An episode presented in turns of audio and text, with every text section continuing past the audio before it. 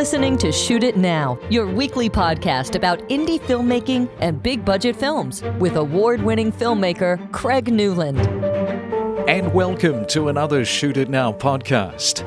My guest is Tom McLeod, an award winning music composer based in Wellington, New Zealand.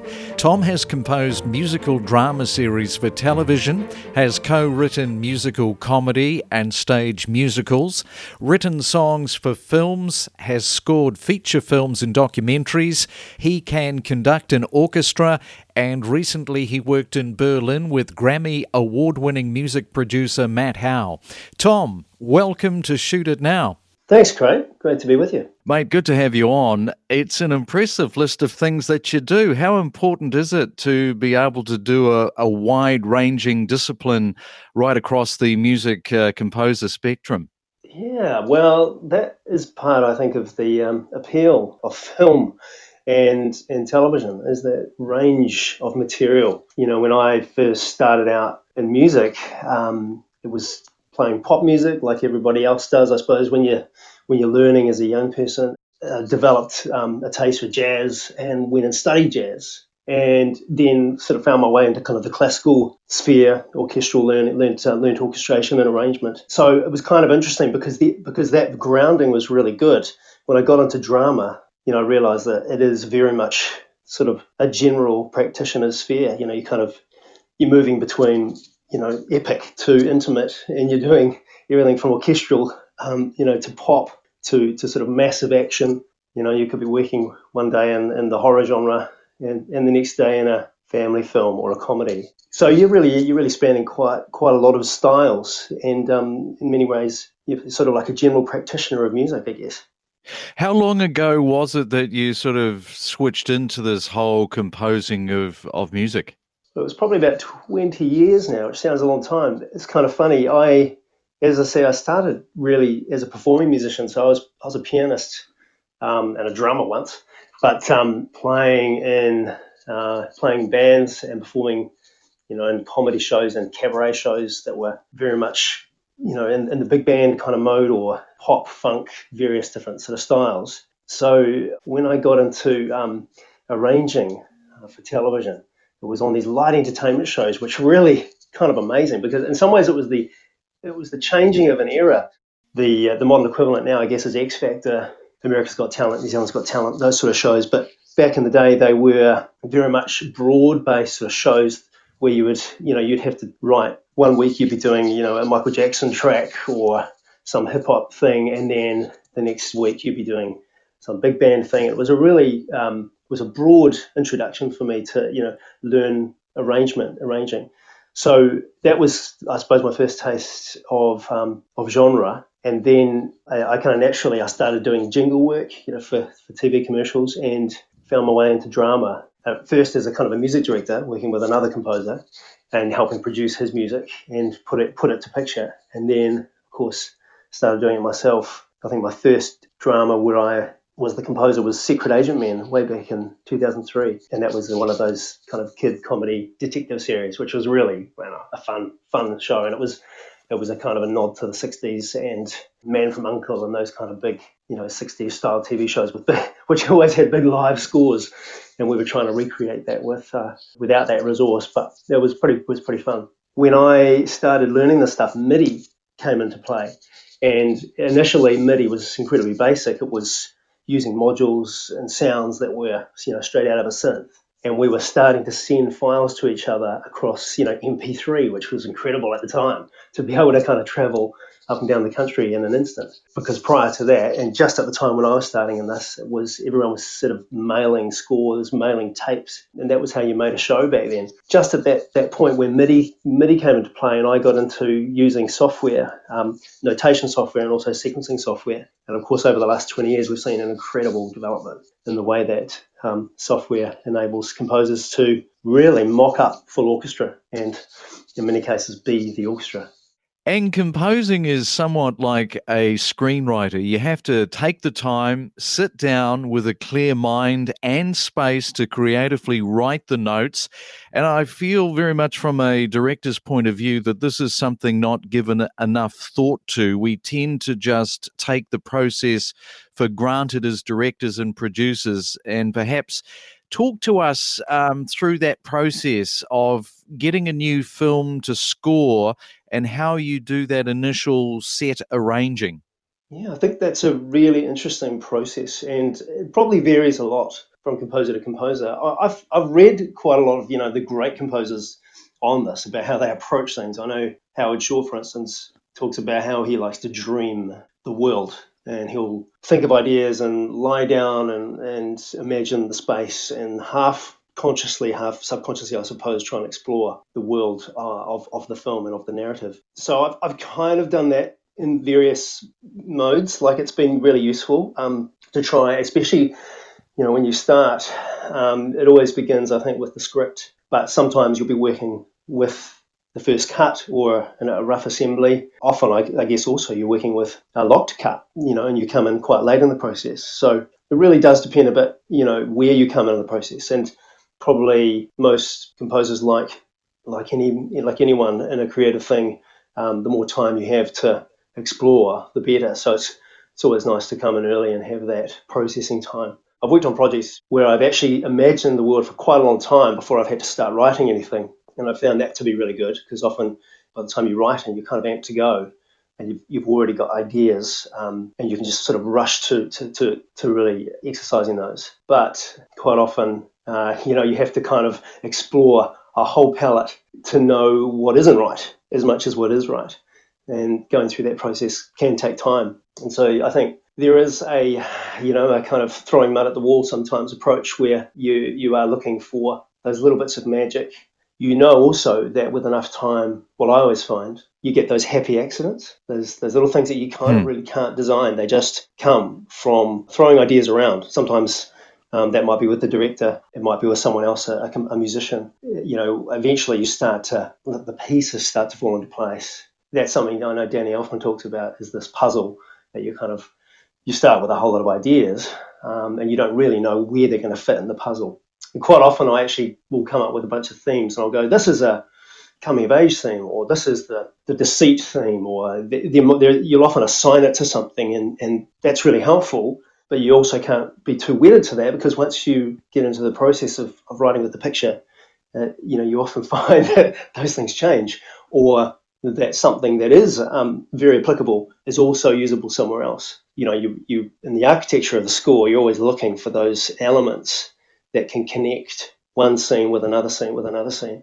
You know, one idea with an idea that continues on, so that hopefully um, it's subconscious, but you know the audience is essentially being affected without even realizing it. That they're connecting the dots, obviously in the story itself, but also in the sort of sub themes and the things that are going on beneath beneath the obvious narrative. That's really interesting that you do this form of pre visualization and living in the world because not all music composers can do that. Figuring out a music score for a lot of composers really is like just making it up as you go along, which is the way that most composers work. Because if you're building a house, you have a set of plans, you have the blueprint for the project, but man, scoring music is at the other end of that whole equation, isn't it? Yeah, that's a really good point. It is actually the very last thing. We we really, you know, we know, especially filmmakers, we, we understand how important those things are. I mean, I, I often say, um, I often say, sound can make you know bad visuals look look great, um, whereas often bad sound will make good visuals look bad. It's there's something that you believe when you believe the world of the sound, then what your mind is telling you you're seeing is different.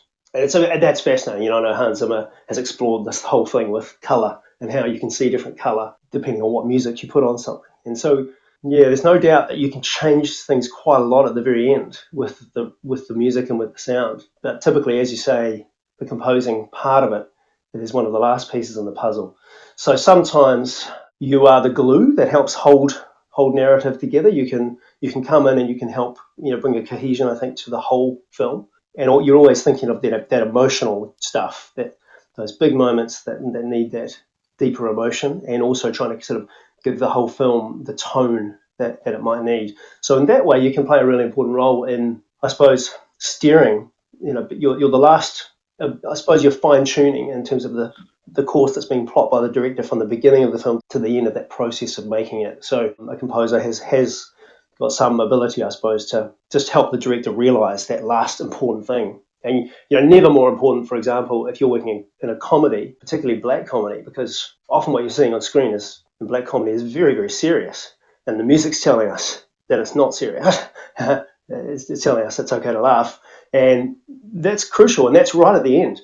So obviously, editors have to play with with temp score as they go because they need to be seeing the film should take the shape and have the tone that it's going to, to have. But yeah, you really don't know until until that that last bit of score and bit of sound goes into the film. From, from your point of view as a director, you you'll know that that critical last element can make a big difference. But at the same time, you may not have have um, imagined the music before you start the project, and I guess that's where a, composer um, can bring something early on potentially so some sometimes the director will bring the composer in early. Um, I know Morricone was brought in really early, really early with all the Sergio Leone movies. You know, he would. I know Once Upon a Time in the West, he essentially pre-composed score for that whole thing, and they were actually shooting to his music. And then, of course, he would have recreated that music or rearranged it for the final film. But that's a really interesting thing to do. Yes, some directors, as, as, you say, they like to have the score before they, they start shooting. However, most of the time, because of indie budgets, that's just not possible. But I'm, I'm curious to ask if, if a director came to you and said, Look, we don't have the budget, but is there a way that you could devise some music cues? So, as, as you gave that example, so that we could play on set during filming to maybe lay out some of the tone and style before camera turns over would you be open to that process because i know that that's what they did with the joker she composed some music cues before they even got to principal photography some of that music ended up staying in the actual finished product wow that's really interesting. Yeah, I, I, certainly think it's it's a cool thing to explore. You know, you're right. It doesn't happen that often. It's not. Um, it's sometimes just not practical, and in other cases, it's perhaps there isn't, you know, a, a budget to, to to make that happen. But yeah, I think I think it can bring real value. There's probably times where it would be really important, and, and, and where where there's a tonal element that's critical um, for the performance. So, you know, I would imagine that there's some some films more than others, uh, that that sort of stuff can be less obvious, and that's where I think it would, would help potentially on set. It could help the actors. But I guess you know if it's a genre film and it's fairly clear, then it may not be something that's helpful.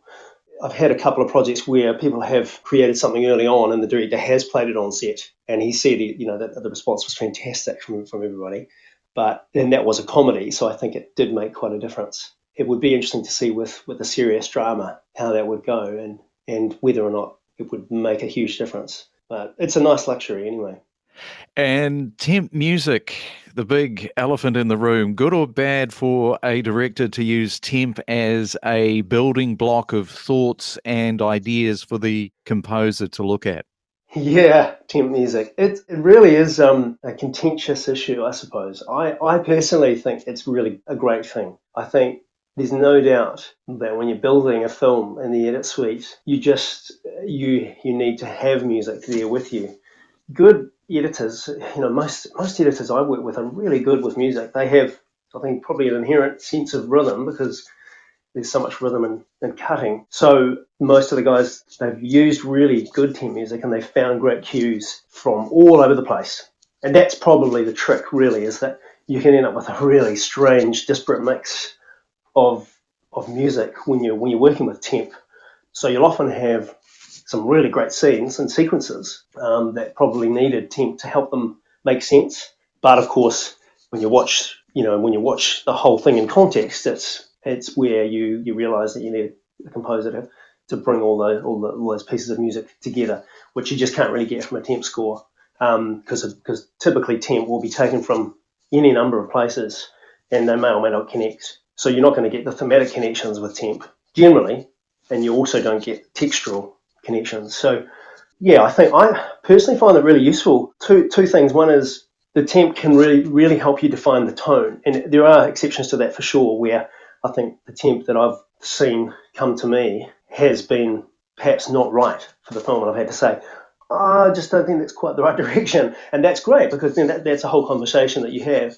So invariably, it's a very useful starting point. But as well as that, it helps helps the director be become clear about where the music needs to be. So that's an excellent sort of spotting device, what we call spotting, which is you know which is the decisions about where music starts, where it stops. So um, and of course that will change because the composer is always going to have a different idea about that and will make other suggestions. But I think that's a really good starting point. And also for tone, it can be you know very very helpful. I think be playing with the the tone in the edit suite and having music there can be really really helpful. But there are there are certainly times where a temp can be annoying if it's not quite right. And probably the other problem with a temp for a composer is that typically the the, the director, the editor, um, anyone who's been seeing the film working with it for a wee while with temp, it's completely natural that they would start to love that music um, and love what it's doing with the pictures. And so I think it's then hard for that to be essentially put aside and bring in a whole new, whole new set of music. So that's probably one of the most challenging parts of it, I think. And there's no doubt many composers have had this had this happen to them, where you know that they've they've written something for a scene, but it wasn't really what was in the temp, and they've ended up having to rewrite it more like what was in the temp, which is a, a creatively frustrating thing. I always listen to a temp once. I'll try not to listen to it more and I'll try and absorb the key elements. It could be tempo, energy, tone, some texture, some drive, and then I'll try and forget it because I know that if I listen to it again and again, I'll end up naturally wanting to copy it, and then I'll be really frustrated because I just can't uh, find something original. So, yeah, that, that's probably the, the balance is, is allowing yourself to be to take what's useful from it and not ultimately uh, be impacted or be affected by it too much. I made this mistake.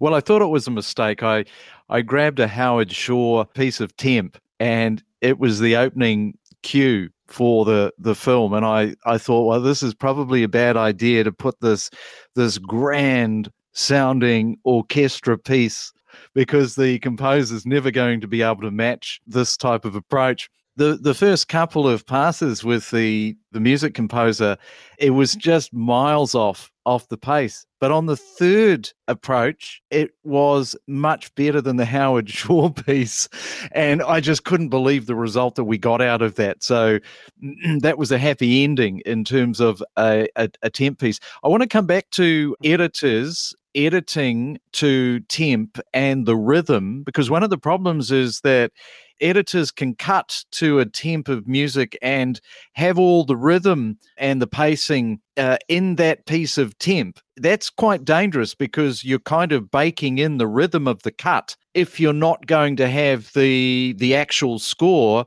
matching up. Yeah, that that's a really interesting one. I think I'm sure an editor would argue that you just need a rhythm, you need a tempo in mind if you're if you're cutting an action sequence. So I think where you know temp music can help enormously um, with those, and I've worked on a couple of big action scenes with some really good editors, and they've no doubt cut it according to that to the to the time there.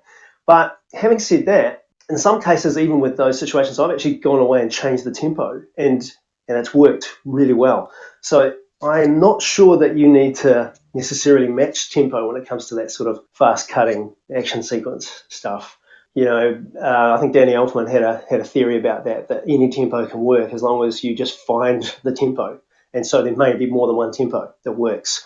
But it's a really good point because you know editors, editors are naturally going to you know find the rhythm that, that feels good and, and find and the tempo will will inevitably have have you know have influence the temp or the temp track will influence that that tempo that they're cutting to. So you kind of do often follow it. But I, I have changed it. Funnily enough, I have changed it a couple of times and it's worked really, really well. So you're, you're then looking for different anchor points when you do that. You kind of um, line up your, your tempo with the, with the cut.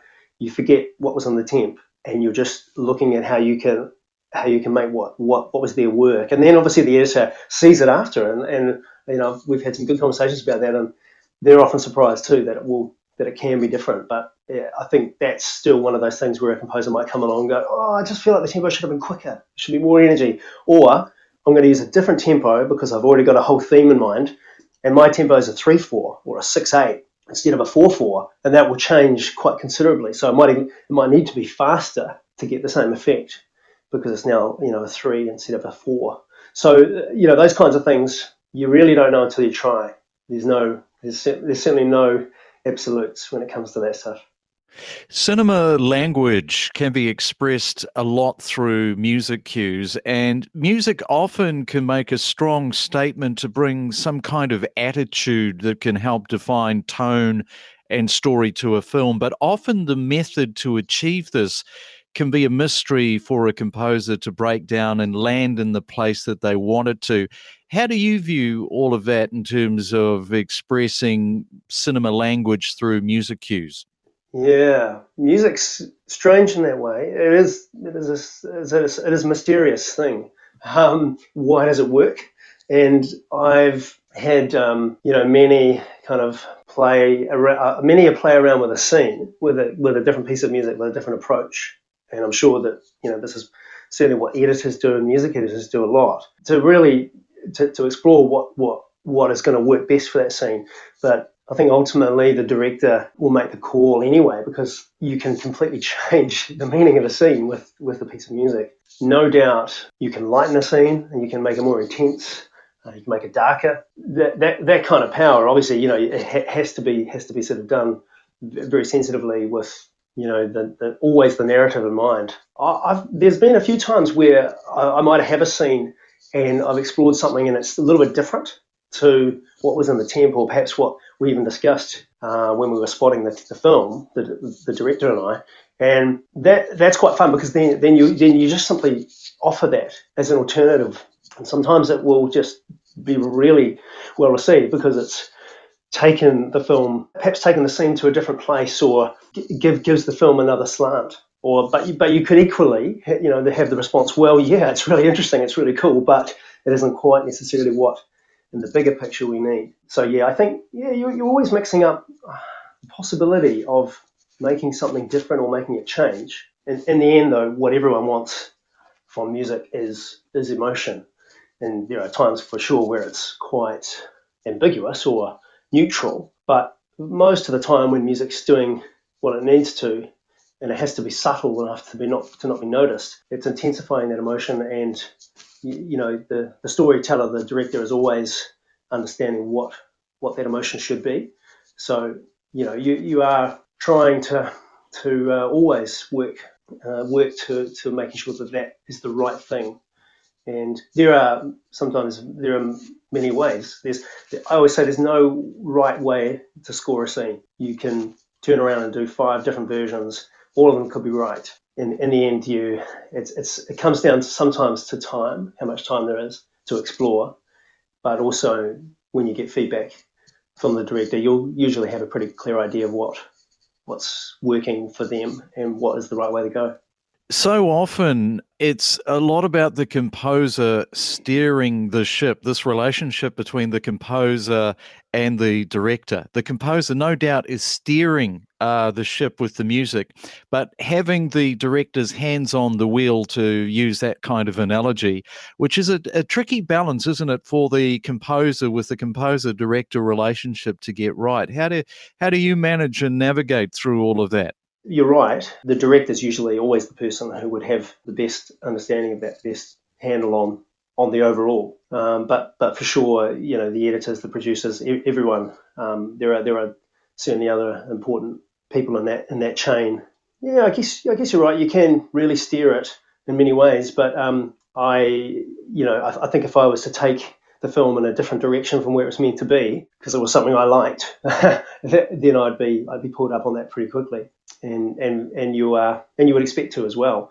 Composer doesn't always have perspective. It's so hard, I think, perspective, isn't it, to to keep for anyone, you know, for everyone working in the in the project. Um, I always find it incredible that directors are able to keep that perspective and, and know the story they're telling and never sometimes it can be years between beginning and ending a project. So, well, that's an incredibly difficult thing to do. One, one of the things I love about film composing is that every new film is in itself a, a new project. And the project is not just the, the, the material, because obviously that's the most important thing, but who you're working with and their style and approach. And, and so that can vary hugely from person to person. Um, you know, some directors are very clear about what they want, and you are absolutely working pretty closely on them with them on that. But others can be more hands off and say, perhaps, uh, you know, go for it.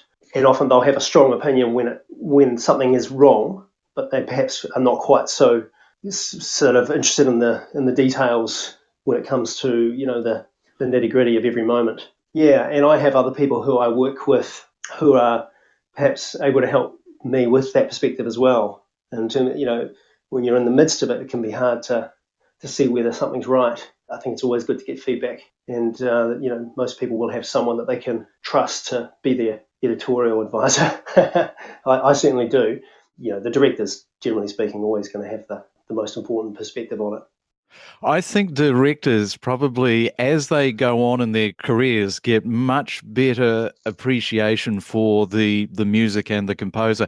And what I mean by that is that in the beginning, not necessarily a director will understand the the way to express how they feel about music, what they're wanting, because directors are not composers. Uh, they don't have the understanding of the music language like a composer does.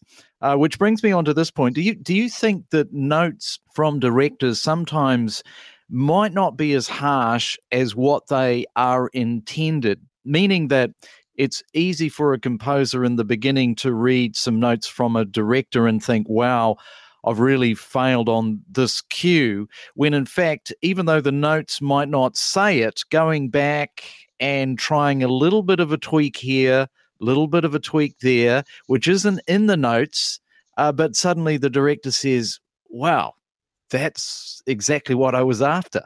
Yeah, that is an excellent point. Yeah, that, that that's something I learned, you know, midway through, I suppose, my own journey. And I think it's when you get feedback from anyone, you're, you're trying to use words to describe music or what the music's doing, and that can be that's a real can of worms, I think. And so usually the directors, I think, who, who do it best are, are not getting into the nitty gritty of anything in the music itself, are very much what they feel.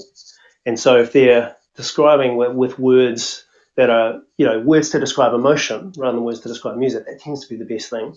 And so often, um, then a composer will go, oh, okay, I understand the tone's not quite right here, and it could actually be, as you say, just a very small tweak. I've certainly had, uh, you know, I've had I've had both, but you know, sometimes you will get feedback that suggests the whole cue is really not right. At the same time, you're trying to understand what would be right. But then when you when you and perhaps this might come in the form of an email, but when you get together with the director, you might discover actually no, it's just the horn. it was one instrument, and yeah. you just take that instrument out, and all of a sudden it's it's working. It's completely different. Uh, that that's the sort of stuff where you know you just you don't often know necessarily whether uh, whether there is you know a, a complete rewrite is involved or it's just a small a small tweak. And I I've definitely had situations where it's a it's a very small adjustment can can do the trick. But obviously there are times when you know that really it's fundamentally not quite what they know what they need for that moment, and that's when yeah the, the yeah you're absolutely right. How to read the notes um, and how to interpret that is key. You actually build a wee bit of that through the process as well. So often you'll start a process you know, the beginning of a film, you'll be talking with the director and they'll say something and you'll go, cool, and you go off in a certain direction and then you realize that's not what they meant. And so later you can essentially have a, the longer you go and the, and the more you talk, um, the more you start to realize what ideas are, how, how ideas are being communicated, which makes a big difference, I think, too, to finding them quickly, which is so often the biggest challenge. It's usually always against the clock. I don't think writing the music is hard. it's writing the music within the time frame, that's often really the, the hardest the hardest challenge of all. I know, speaking from experience for myself, just different music instruments, and as you said, pulling a musical instrument out, I probably wasn't so cued into that. But now I can hear all of those different musical instruments, and I know before the composer even pulls it out what that will actually sound like and what it will do with the emotion of that scene. Yeah, that's true. And so some directors actually have a really good understanding of what is going on in the music, and how, and, and that can be great because it can help you really identify those elements. I guess the danger is if they do get specific, but they don't necessarily understand, and then you could you could go down the wrong track. I've I've had directors talk about instruments when they were actually completely a different instrument, or not only that, a different family of instruments. So they might be talking about brass, but really they mean basses or they mean winds. And if you're getting specific about stuff, you could actually um, you know go to the trouble of reworking something and realize he, they just meant something different. So for the most part, when they're talking emotional language, that is usually the best feedback. As you say, if you're sort of sitting down together, it can be quite good because you you can then say, well, does this make a difference? You can try something really quickly. So there's a value to being able to be in the, to be able to get together in that way. You don't have to be in the same room. You can do it. You can do it via Skype, but having the ability to tweak stuff sometimes when that, when there's an issue that can be really really helpful. And how conscious are you in not telegraphing a moment in a scene where the music moments can take out the punch part of the scene? An easy example is a, a music ramp. Sometimes that music ramp can totally telegraph the scare moment of a scene, which obviously you don't want. Yeah, that's a really good point. You you have to get those things in the right place a lot of the time. If you if you're a moment too soon or or, or late, then that doesn't work. But no doubt there's sometimes where I mean if you if you're working if you if it's a scare and you really want that scare, then it should it should be a surprise. I think all composers have a a, ten, a tendency there's a there's a temptation to stay in tempo. It's just natural. so um, I remember uh, John Woodford Robson. We were talking about about a scene. I think it's in Sixth Sense where there's a where there's a scare that happens and it's out of time and it's really powerful, really effective.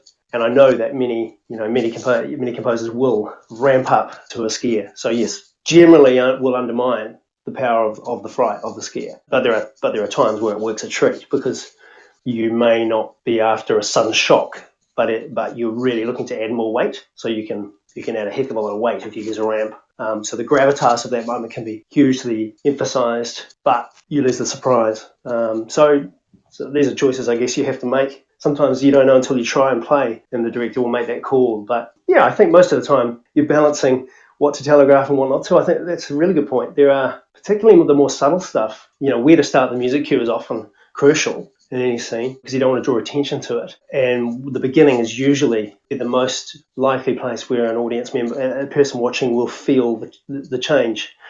Uh, so that's that's super important. You know, you, you're also um, always walking the line, I think, with music between being noticed, not being noticed, and affecting people in the, in the subtlest way possible. The the crucial dramatic moments often will need to be nuanced they need to be telegraphed, as you say. If the audience is conscious of it, you've probably lost them. it's going to be less powerful. So, yeah, that, that's very much the line you're walking when you're scoring any narrative is how to turn moments, how to change things, um, and to guide the audience's emotional response. Yeah, see, directors, uh, they do misdirects all the time. Like you might have a red herring. It's a misdirect it's deliberate on purpose. What I've learnt now with music is you can do a similar thing. You can do a misdirect. You can totally misdirect, and I'm not sure about that sixth sense. Maybe that that's in part of what you were what you were talking about with that scene. But musically, if you had a ramp as a misdirect, and the real scare moment actually came a beat after the ramp when you're not expecting. We see this all the time you know the the way that you can inform a scare moment through a misdirect yeah that's a very powerful way just to elevate a, a scare moment. Yeah.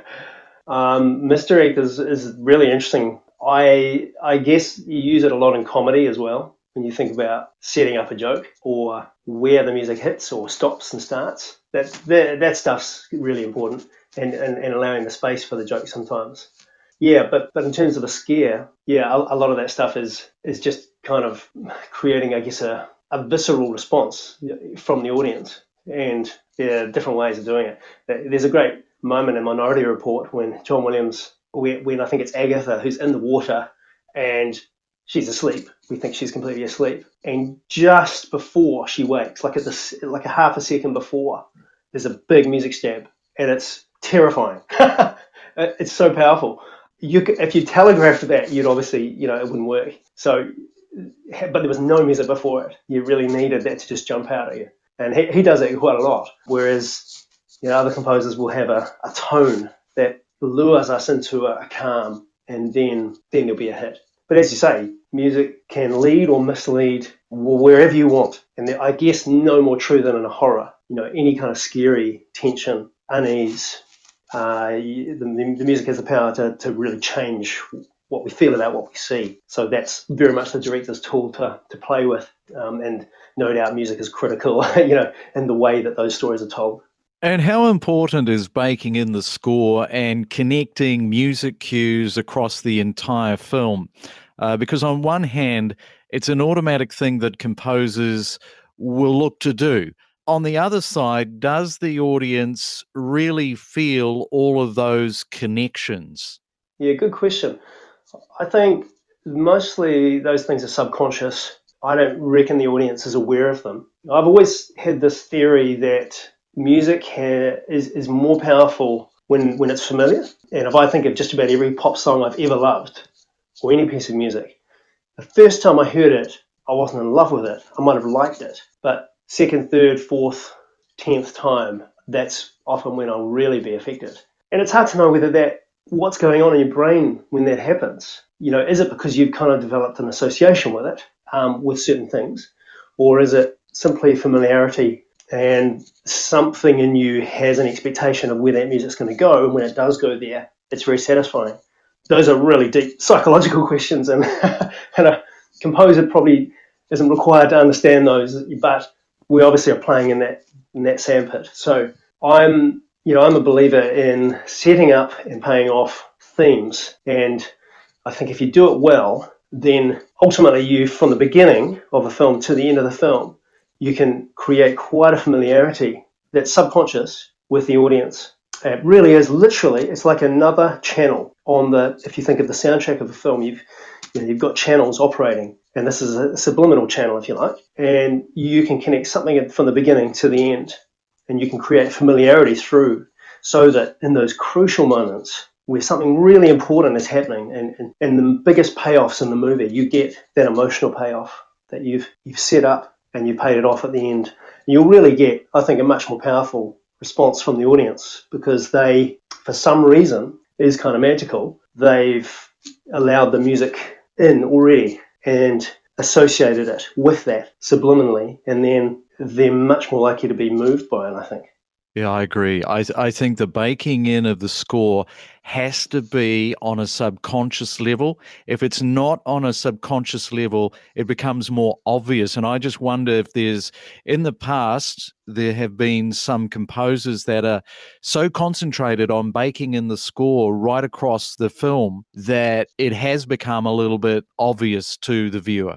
That's a really good question. And you know, I think it would be a worthy study for an academic. If you think of genre, there's no doubt that, you know, if you're working at, if you're in the family genre, for example, if you're in a Disney sort of area, then the themes you create can be much more overt. And the music, there'll be more music and it'll be more prominent. And the audience expects that, so it doesn't feel wrong. An adult might be watching that movie and they'll have a different set of critical eyes, even if it's subliminal, than if they're watching, you know, The Man in the High Castle or something, you know, an intense drama. So I think if the music is doing too much or trying to do too much, then the audience are going to notice it. And I think really that's just the art of, of good score composing. I think you can be really, you can have these at a high level, as we just described, you know, in a, in a Disney movie or, or any kind of a genre film where the music clearly has to be, you know, is, is, is going to play more of a part. If it's done well, then the audience will accept it, I think, and they won't question it. But if it's not done well, and their, their attention is drawn to it, they'll think, oh, feels a bit schmaltzy. They may not even know it's the music. They might think the film's a bit schmaltzy. That just felt a little bit syrupy to me or a bit melodramatic. And maybe that's really the music not doing what it's supposed to do. But if it's good, then, you know, even a kind of high concept score or a highly melodic score will be fine. pretty much, you know, the genre will will allow or not allow that. And if it is allowed, you know, then it will be set up really well at the front.